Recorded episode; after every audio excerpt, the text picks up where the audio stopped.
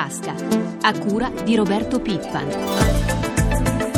Buongiorno da Lucia Coppa. La crisi e le ricette per contrastarla sempre in primo piano. Oggi in serata ci sarà il varo definitivo della Camera alla manovra che ieri il Premier Berlusconi è andato ad illustrare a Bruxelles e a Strasburgo e proprio a Bruxelles dove il provvedimento incassa il sostanziale via libera dell'Europa purché venga messo in atto con rigore dal portavoce del commissario Olli Rehn è arrivata la precisazione che non c'è da parte della Commissione la richiesta di un'altra manovra. Si sottolinea invece che il nostro Paese in questo momento sta già lavorando per approvare un pacchetto ambizioso che ha come obiettivo quello di raggiungere il pareggio di bilancio nel 2013. E intanto il rallentamento dell'economia internazionale la bufera finanziaria che va avanti ormai da quest'estate continuano a pesare sulle prospettive dell'occupazione, soprattutto per i giovani. Diventa allora importante capire come muoversi, quali sono i percorsi migliori per trovare lavoro. Per meglio orientarsi, un aiuto arriva dal sistema informativo Excelsior di Union Camere, che anche quest'anno presenta il suo studio sulla sulla formazione mirata alle esigenze delle imprese. Noi abbiamo in linea il presidente di Union Camere, Ferruccio Dardanello. Dottor Dardanello, buongiorno. Buongiorno, buongiorno a voi. Allora, vediamo subito quali sono le lauree più richieste dalle aziende che vogliono assumere. Ma in questo momento che l'economia sta riprendendo un po' un attimino il suo cammino e c'è bisogno di questa credibilità internazionale, di questa credibilità in qualità e in innovazione, le lauree più richieste in questo momento continuano ad essere quelle in economia eh, circa il 30% delle assunzioni dei laureati tornano in questo momento sui lavori pre-crisi e questa eh, laurea si mantiene ai vertici della classifica delle lauree più richieste, insieme sicuramente a chi sa fare in qualche modo innovazione, quindi il mondo dell'ingegneria elettronica e dell'informazione sta avendo ulteriore grande successo. Sempre richiestissimi poi sono l'indirizzo sanitario e paramedico per quanto riguarda le lauree.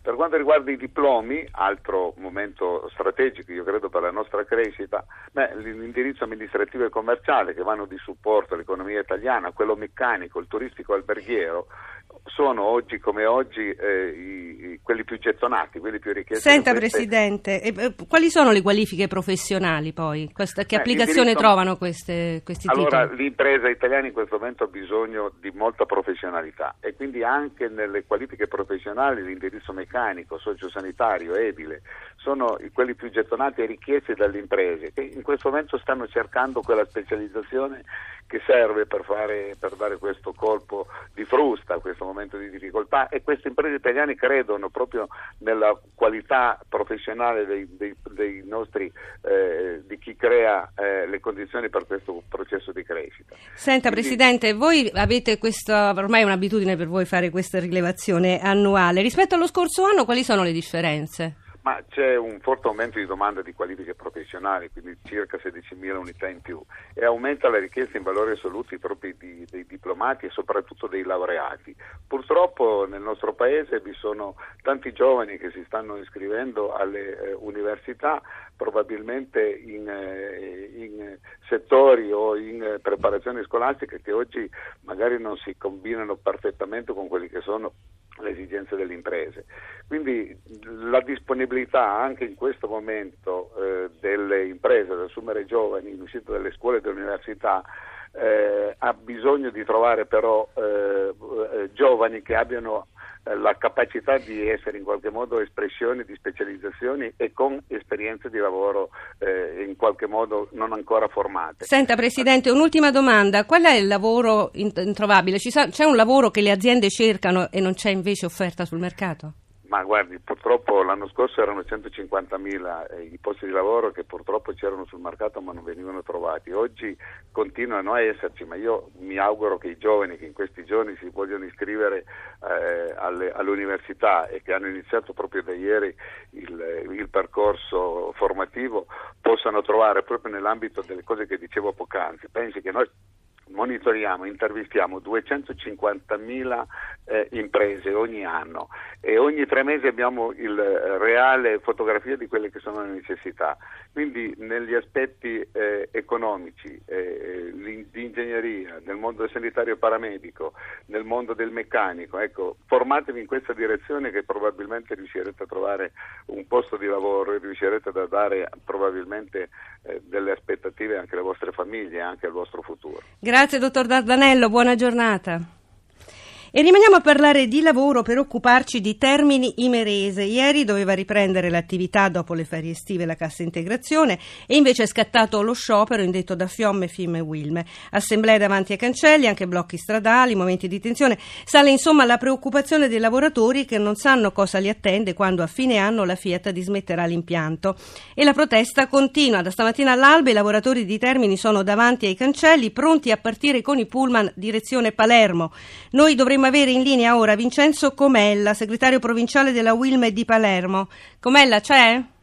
Buongiorno, sì. Buongiorno. Allora, tra poco partirete, dove siete diretti esattamente e cosa sì, chiedete? Stiamo accingendo a salire sui pullman, abbiamo sette pullman e andremo alla presidenza della regione, a Palazzo d'Orleans. Senta, eh, cos'è che vi preoccupa di più eh, ora? Ma quello che ci preoccupa di più è, è, il fatto che ci mancano notizie certe perché nessuno ci ha convocato a nessun tavolo. E poi c'è qualche congruenza rispetto a quelli che sono i numeri degli occupati a termine mese e il numero dei lavoratori che saranno occupati nelle offerte che si sono presentate. Noi abbiamo un bacino di circa 2.200 lavoratori fra Fiat, indotto e servizi l'occupazione che arriva da Divisio, quella da, da, da Lima Corporation e da, e da Biogen non arriva a 1450. Ricordiamo quindi... che cinque aziende si sono presentate, c'è stata una sorta sì, di via libera al Ministero ma, dello Sviluppo. Eh, il numero grosso è di Risio, gli altri non, non, non, arrivano a 200 lavoratori e molti di questi non saranno lavoratori che saranno rioccupabili per una questione proprio specifica di professionalità. Com'ella, voi oggi partite, lo sciopero è indetto da tutti e tre i sindacati metalmeccanici, eh, andate a Palermo, l'avete ribattezzata la marcia su Palermo, cosa volete ottenere oggi? Ma noi oggi vogliamo ottenere, eh, vogliamo essere, eh, che il Presidente della Regione si faccia da tramite per avere questo benedetto incontro con il Ministero.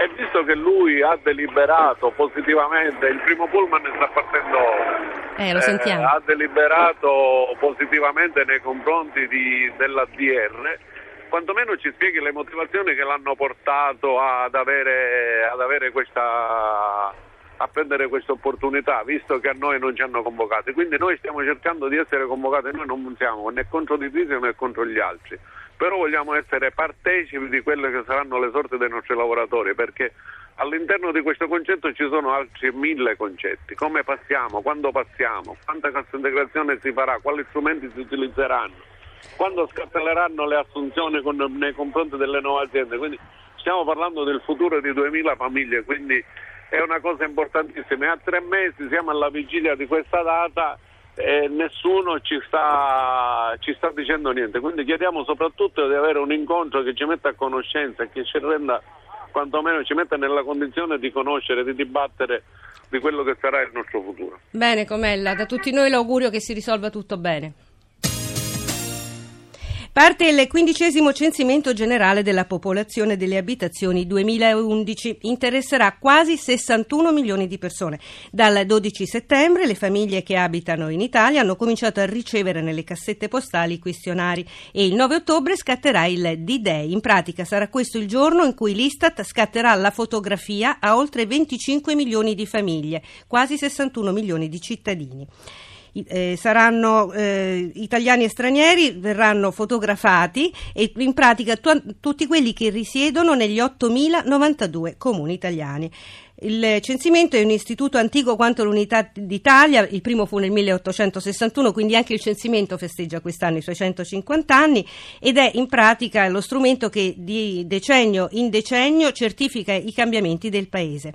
Abbiamo in linea il presidente dell'Istat, Enrico Giovannini. Buongiorno. Dottor Giovannini. Allora, partiamo proprio dall'ABC. Ma cos'è il censimento e a cosa serve?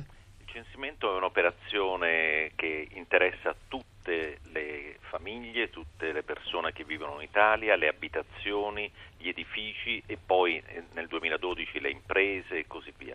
E serve fondamentalmente a, come lei diceva, a scattare una fotografia dettagliata anche a livello territoriale perché l'Italia è molto differente tra nord, sud, est, ovest e quindi abbiamo bisogno di questo dettaglio territoriale per aiutare i cittadini a capire meglio il luogo in cui vivono e anche i decisori pubblici a fare meglio le loro politiche. Allora, entriamo nello specifico di questa edizione 2011. Ci spiega quali sono le novità? Io so um, che c'è molta attenzione per esempio all'ambiente quest'anno. Sì, per la prima volta è tutta Europa che conduce il censimento più o meno simultaneamente perché c'è un regolamento comunitario e in Italia, al di là delle domande obbligatorie appunto previste dalla normativa comunitaria, abbiamo aggiunto delle domande specifiche, ad esempio la propensione al eh, risparmio energetico, all'attenzione all'ambiente diverse, dei diversi edifici, delle diverse abitazioni, ma anche attenzione alla tecnologia, alla disponibilità di accessi a internet, ad esempio, oltre che le usuali domande sui titoli di studio delle persone, sulla condizione degli occupati e così via. Senta, un'altra novità mh, di questa edizione è l'uso di internet. Sì, per la prima volta sarà possibile compilare il questionario via internet. In altre parole, come lei ha ricordato, le famiglie eh, stanno ricevendo il questionario e non devono compilarlo fino al 10 ottobre, perché la data di riferimento è proprio quella del 9 ottobre. E una volta ricevuto il questionario, dal 10 potranno o compilare via internet i questionari attraverso la password che è allegata al plico che hanno ricevuto, oppure compilare il questionario cartaceo, inserirlo nella busta che è inserita nel plico e riconsegnarla o agli centri di raccolta dei comuni oppure agli uffici postali. Se entro il 20 novembre non avranno restituito il questionario, allora il rilevatore busserà alla loro porta chiedendo appunto del questionario ancora non compilato. Presidente, lo dicevamo prima, il censimento è un po' la fotografia ed è anche il, la testimonianza del paese che cambia. Ora in Italia eh, ormai da qualche anno c'è la presenza degli stranieri, voi come terrete conto di questa presenza? Tutti coloro i quali hanno un titolo per soggiornare in Italia per motivi di studio, di lavoro e così via saranno censiti. Questo perché abbiamo avuto modo di raccogliere le informazioni su queste persone, i permessi di soggiorno e così via e quindi i rilevatori li cercheranno in giro per il territorio nazionale. Invece gli immigrati clandestini non sono soggetti al censimento anche se l'Istat effettua una stima di queste persone in, nell'ambito dei conti nazionali. E quanto costerà tutto questo?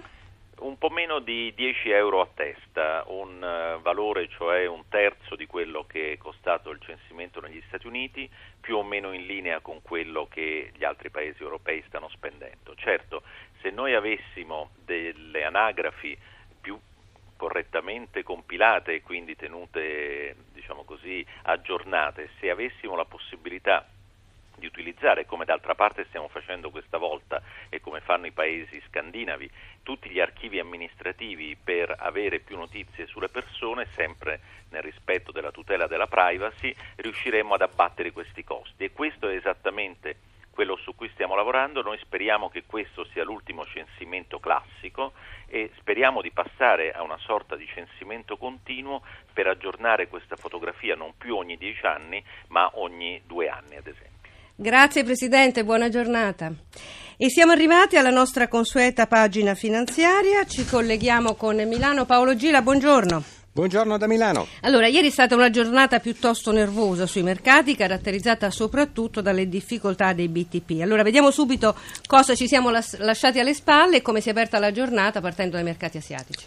Beh, però nel pomeriggio in chiusura tutti i listini europei hanno chiuso con forti guadagni. Milano ha accumulato col Fuzimib un progresso del 2,19%, Londra ha segnato più 0,87%, Parigi più 1,41% e Francoforte più 1,85%. Chiusura positiva anche per Wall Street, Dow Jones più 0,40%, Nasdaq più 1,49%. Nell'ultima ora si sono invece appesantite le borse asiatiche. Tokyo chiude in calo di un punto, Hong Kong segna una flessione dell'1,34%. Rapidamente cosa ci aspetta oggi? Una apertura incerta, l'indice Fuzzi Miba Milano è visto in leggero calo a meno 0,20-0,30%.